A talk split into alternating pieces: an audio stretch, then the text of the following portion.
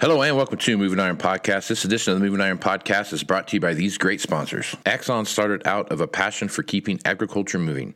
Imagine having 100 years of tire and wheel knowledge in your back pocket the next time you sell a piece of ag equipment.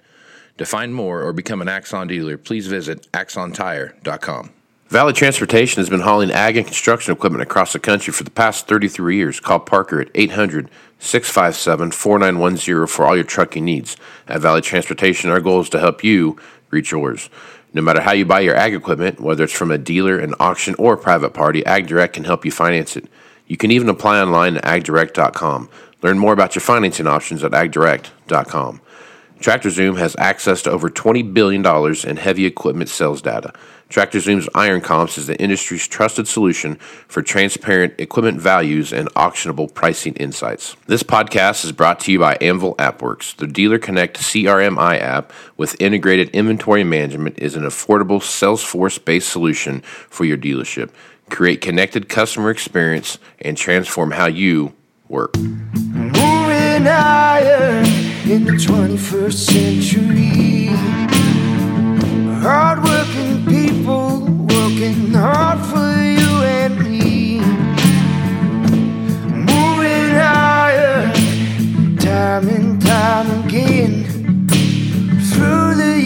you'll find us here.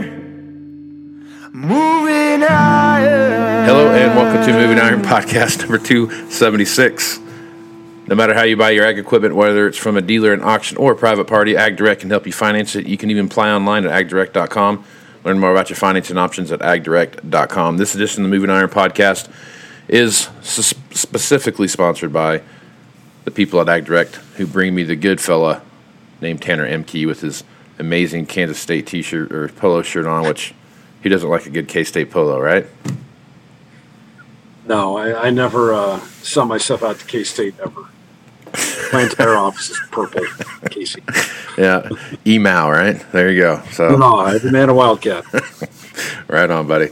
Well, Tanner Ehmke is with CoBank. He comes on once a month to talk to us about what's happening um, in in from an economic standpoint out there. And Tanner, uh, it's it's an awesome honor to have you come on here because you you have a, a wealth of information, and your job is to uh, really really just to kind of see and speculate what's going to happen in the future. And I don't envy you right now because you have uh, there's so many black swans out there, and that could just pop up at any time. That that uh, uh, it seems to be hard right now. So I guess talk a little bit about what you're seeing happening right now, and, and kind of what you're up to these days. Yeah, we're a little tired of the black swans. We can do without those now. We- We're, Yeah. we're good. Open open season, right on the black swans. So, That's not going to stop happening. I mean, Yeah. With, uh, with all the geopolitical stuff going on, and now uh, Nancy Pelosi having landed in Taiwan, Yeah. and the Chinese are retali- have retaliated. You don't know where it's going to go next. right. All it takes is uh, one person losing their cool and things can uh, unwind pretty quickly Yep. and so you know it's one of those uh, world situations where you try to uh, keep your eye on as on, on as many of these things as you can because they all interrelate in one way or another whether you're talking about Russia and Ukraine, well, that relates to Russia, uh, China and Taiwan, and that relates to trade and our exports into China. That relates to our trade relationships across uh, Asia and Southeast Asia. And then you have drought. Uh, that's tightening the world balance sheet um, in the U.S. or especially in the U.S. But we're tight on agricultural commodities around the world. That's causing inflation and or that has caused inflation and it doesn't look like we're going to be really out of the woods on the tight commodity situation uh, going forward at least into 2023 so that raises the stakes for everybody because everyone around the world is tense as you can as you we've talked about before in sri lanka Sure. and places like that um, and you're seeing similar uh, things around the world where when you raise the price of food and energy uh, people get tense. Yeah. And so that just kind of adds more fuel to the fire geopolitically. So all of this stuff gets wrapped up into one ball of uh, of uncertainty, Mhm. and it just keeps getting bigger and bigger. It just kind of seems to snowball, you know. Yep. So today this is a fun time to be a prognosticator. There's a lot to prognosticate. yes, there is. There's plenty to look at. All right. So let's let's start with you know the low hanging fruit here. Everyone's concerned about this uh, interest rate situation that we see right now and where that's going from. Um, two different camps. One is the mid, you know, that late fall um, time frame to start seeing some some relief here. Maybe see a peak and then start tapering off, and then you see some folks that are, you know, this is the one that's going to do the United States in. So I guess as you two very polarizing, opposite, you know, camps here that you that you listen to. As you've done your research and as you've looked around, what are your thoughts there? Especially when you start looking at supply chain, because that's what's driving this. You know, we had supply chain issues that are that are really doing that. We're pumping a lot of money into the world's economies. I guess so. As you as you're looking at this, what's your thoughts on all this? Well, it's those two things right there. It's the supply chain issues, and then it's uh, the money supply. Mm-hmm. And uh, we still got a lot of money out there sloshing around in the economy. Sure. And the Federal Reserve, uh, I think, is aware they're the main reason for why we've got inflation at 40 year highs. And so, um, you know, they've obviously done away with the whole transitory talk. They stopped doing that uh, a long time ago about how inflation is transitory. The last numbers that were printed was that we're uh, about eight and a half on the CPI, Yep. and that was for July, and that's that's moving in the right direction. It's not nine point one like it was the previous month, and so, but it's still high. I mean, it's that the Fed is still going to be uh, motivated to stop this because they have to uh, convince the market that they're serious. Uh, the Fed's credibility is at stake. That's probably the number one thing that, that keeps uh, Jay Powell awake at night. Is do people believe that the Federal Reserve is a credible institution? That they take this seriously? Uh, the whole reason for that uh, concern over credibility is what you call the wage price spiral. Because if consumers and businesses believe that the Fed can't or won't be able to stop inflation, meaning either they don't have the resolve or they don't have the tools to do it, what they start doing then is bidding higher on goods and services and workers uh, in, anticip- in anticipation of those prices going up later on. Mhm. Right? You buy now at a higher price, and it, and what do you do if you're if become if consumers start becoming more aggressive in their purchasing habits in anticipation of higher prices later on? What happens? Prices go up. Sure. It's a self fulfilling Right. proph- prophecy. They're afraid of prices going up, and so they bid prices higher uh, and make prices go up. And then the same thing with uh, businesses. Uh, and then they bid uh, uh, labor higher, Mhm. and then they pass those costs on to consumers through uh, higher uh, prices for their goods and services. But if the Fed can su- uh, successfully convince the consumers and convince businesses that they've got this under control, that they are absolutely serious about stopping this, then that cools off that uh, that desire to bid higher, right? Uh, or to stockpile, or to to buy now, and you can delay, and instead of buying now, you can delay those purchases to later. Uh, or if you're a business, then you don't have to go chase employee uh, employees right now. Uh, you can spread your hiring out later on, and so um, that's what's at stake for the Fed right now. And uh, I think if the Federal Reserve, and this is what from what I hear from other economists, if the Federal Reserve is going to uh, back off on their pace of raising interest rates, they're going to need to see uh, a trend, a successive trend of several months of prices coming down before they say, okay, we'll take our foot off the brake Mhm. and uh, we won't be so aggressive on interest rate increases. Uh, so one month of uh, going from uh, 9.1 to 8.5, that's not convincing, I don't think. Uh, the Federal Reserve is still scared. Yeah. And so I bet you more than ever, uh, they're going to be motivated uh, in September to give it another 75 point uh, increase and, and probably keep doing that uh, until they really see evidence that prices are coming down because they cannot hint uh, whatsoever to the economy that they're not taking this seriously. Right. That's their number one job is inflation, and Jay Powell has, has repeated that, repeatedly said that. Yep. Uh, it's his number one uh, concern, and for those reasons, he's got to get in front of this because if the market doesn't believe him, uh, inflation can get out of control. Right. Okay. Let's talk about Europe first, just a little bit here. So you have a. It's starting to make its way in the news. It's been around for a while, but it's really starting to become a, a very um, prolific story that you're starting to hear more about, and that's this European drought that we see happening and the heat that we see, the heat waves and stuff that they're going through um, in that area. Um, you've got still Germany's kind of back and forth on uh, we're going to take Russian natural gas and, and oil and, and refined products through the pipeline, but then we're not. And, and uh, you know, kind of him hawing around about it. That they're definitely leaning towards the natural gas side of it. Then you start looking at the price of natural gas in Europe right now. I mean, you're looking at it's whatever it is, eight bucks here in the United States, and it's yeah. you know forty dollars or something like that in Europe. You know, so it's you got a big okay. deal there. So I mean, looking at that, the European functions right now, right, with the exception of like Portugal and Spain um, that have gone out and and started taking U.S. a long time ago, taking U.S. liquefied natural gas and those kind of things.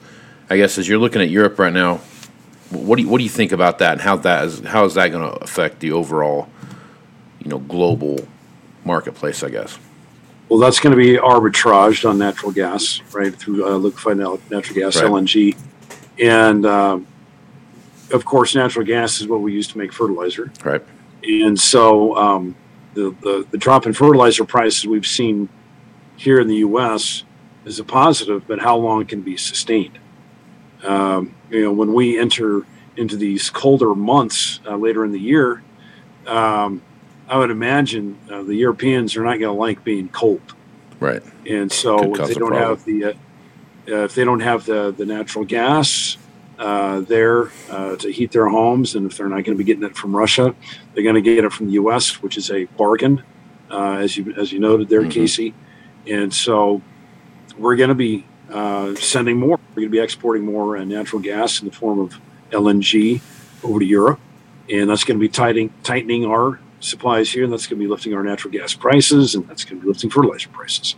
So, um, you know, I mean, those that would be the logical procession of events. I mean, I don't know. I'm not an energy analyst, or a, we do have an energy analyst here at Co- uh, CoBank, very talented economist, uh, Teri Viswanath, and you know, she's got a lot of uh, she does a lot of work on that, and it doesn't seem to be like a, a, a bearish situation on the energy front, given what Europe is going through right now. And then you have the drought. Sure. Uh, you know, because of the drought, uh, the Europeans are going to be the biggest corn importer in the world uh, because they're not producing it right now, and so we're going to be uh, exporting more there, um, and that's going to be tightening the world balance sheet even more.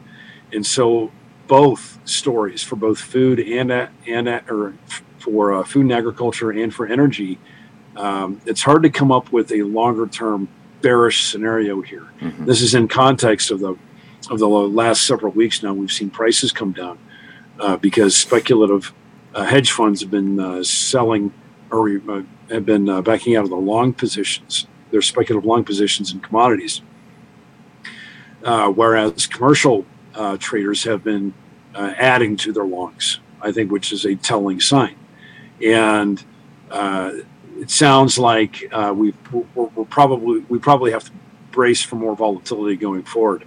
Our uh, grains and oilseeds analyst uh, Ken Zuckerberg talked about this on S&P Platts about uh, uh, in an interview there where he's forecasting quite a bit more volatility going forward, and I, I don't think there's anybody. I, I certainly can't disagree with Ken.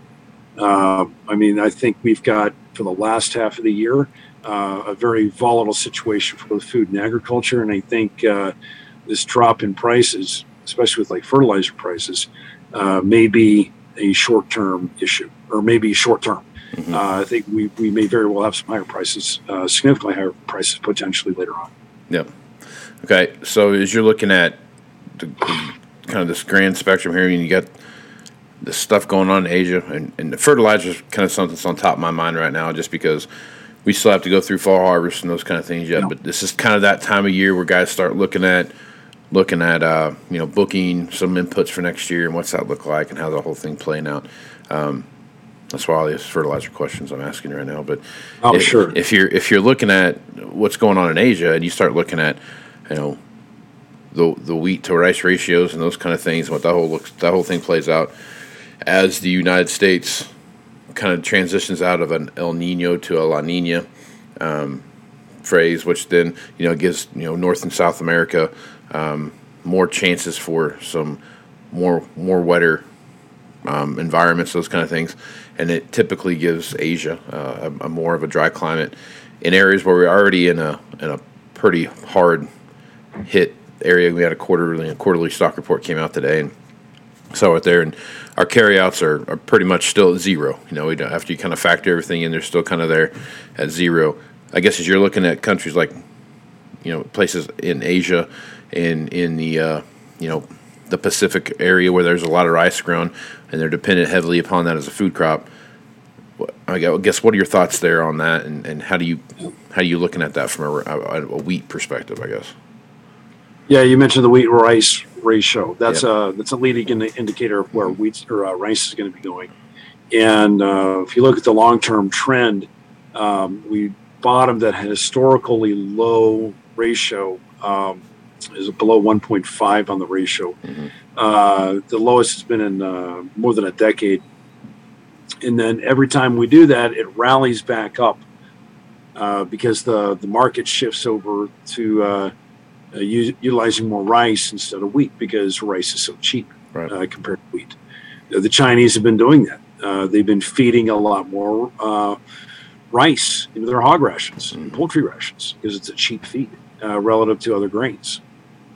And so that is one of those things that's really tightening the balance sheet on a very important crop, uh, rice, that feeds billions of people, especially over in Asia, have you noted. As you noted, the, the concern here is about what's going on in India. Uh, now, India has really been holding uh, the global food grain market together uh, with their uh, uh, aggressive exports of both, well, aggressive exports of rice mainly. They stopped mm-hmm. exports of wheat. Right yep. and of wheat flour. And that's what a lot of keep uh, a lot of uh, countries are relying on. Um, the wheat, or excuse me, the rice acreage in India though has fallen 13 percent because of all the drought and heat that mm-hmm. we saw earlier this year during their planting season. So their acreage is down 13 percent. Now they're uh, they still have a lot of rice in country, but if you look at what India has done in prior years, what they've done done recently uh, with wheat, and then back in 07, 08, uh, they uh, they halted their rice exports, trying in an effort to keep uh, rice prices down because it is uh, their main food grain in that country as well, like uh, much like China. And that's when the world rice market um, really became extremely volatile, and you had consumers all over the world stockpiling rice. Uh, now, when you have India, which is about 40% of the global rice trade, that's no small deal. Mm-hmm. That is very important. It'd be like the United States halting its corn exports. You know, what would happen? Right. Or Brazil halting its soybean exports. Right. So you, you take out the biggest player and you've got a problem.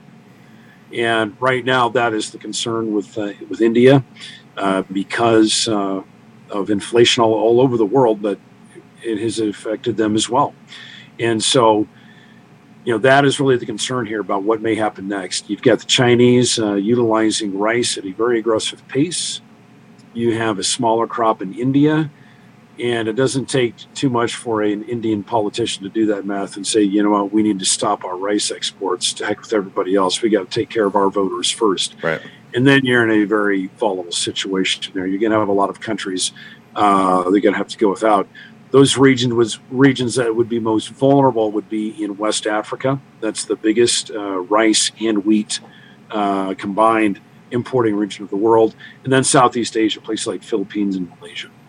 Uh, those are the those are the regions that are the biggest importers of, uh, of food grains. And you, you take out uh, India, and things are going to get pretty interesting in those those areas. Uh, would there be an opportunity there for the United States? Absolutely. Um, but uh, I don't know. It would be pr- quite a volatile situation, yeah, geopolitically as well. Absolutely.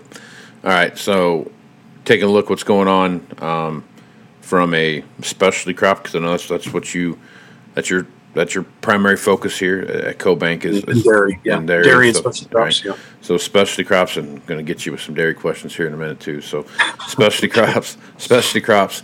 Looking at that, I mean, from a, a rising cost of food, um, those you know those vegetables and, and high value crops that you see out there have only gotten more expensive as you go to the grocery store and take a look to see what's going on around there.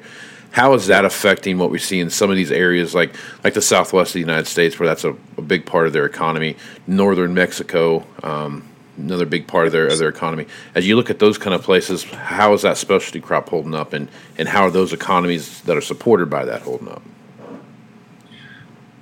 Well, if you look at uh, uh, imports, we've had record imports so far of fruits and vegetables into the U.S., and we've we're just past the peak season. So we're gonna we're gonna be on track for record imports. Um, that's going to be stabilizing prices. Right. Uh, one of the reasons why we've had elevated prices at retail at the grocery store is because of the cost to get it there because of fuel prices. And so uh, the you know the idea here is that longer term, as we struggle with drought, we're going to be on this trend of more and more imports. And a lot of that is production that's moving to Mexico, it's moving to Chile, it's moving to Peru, uh, these other areas that don't struggle with the labor and water issues that we have out west. And you talked about La Nina earlier. Um, I need to look up on that. I, the latest forecast I uh, I saw is that we we're at elevated risk of La Nina persisting through the remainder of this year and into into 2023, which would be dry conditions again for the western half of the U.S. And we've got uh, a very uh, tenuous situation with water uh, reservoirs uh, out in California and across the West being uh, depleted.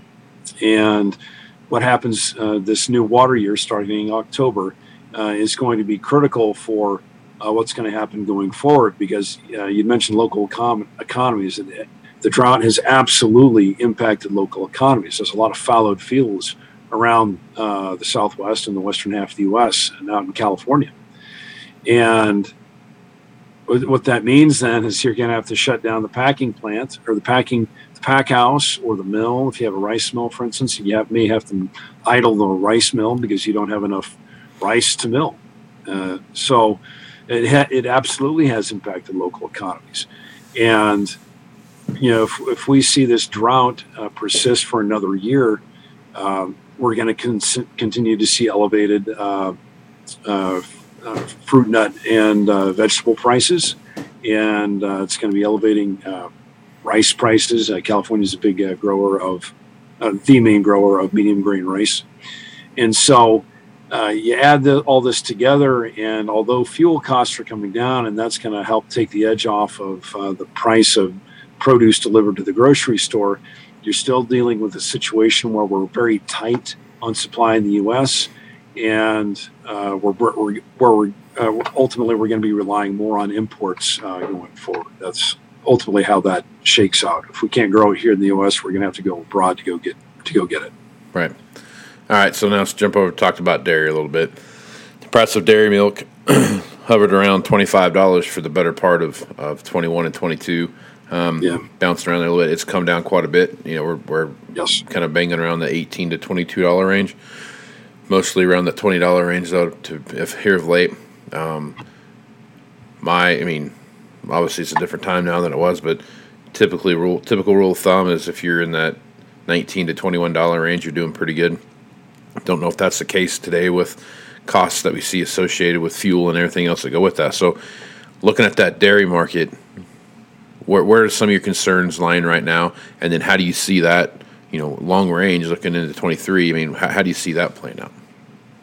Well, it's going to be a, a headwind for sure on uh, rebuilding the U.S. Uh, dairy herd. Uh, the last few uh, milk production reports, uh, or lot, the latest one showed uh, an incremental increase. We still got a lot of headwinds here on feed prices, obviously, Mhm. uh, and a lot of concern on not just corn but also hay.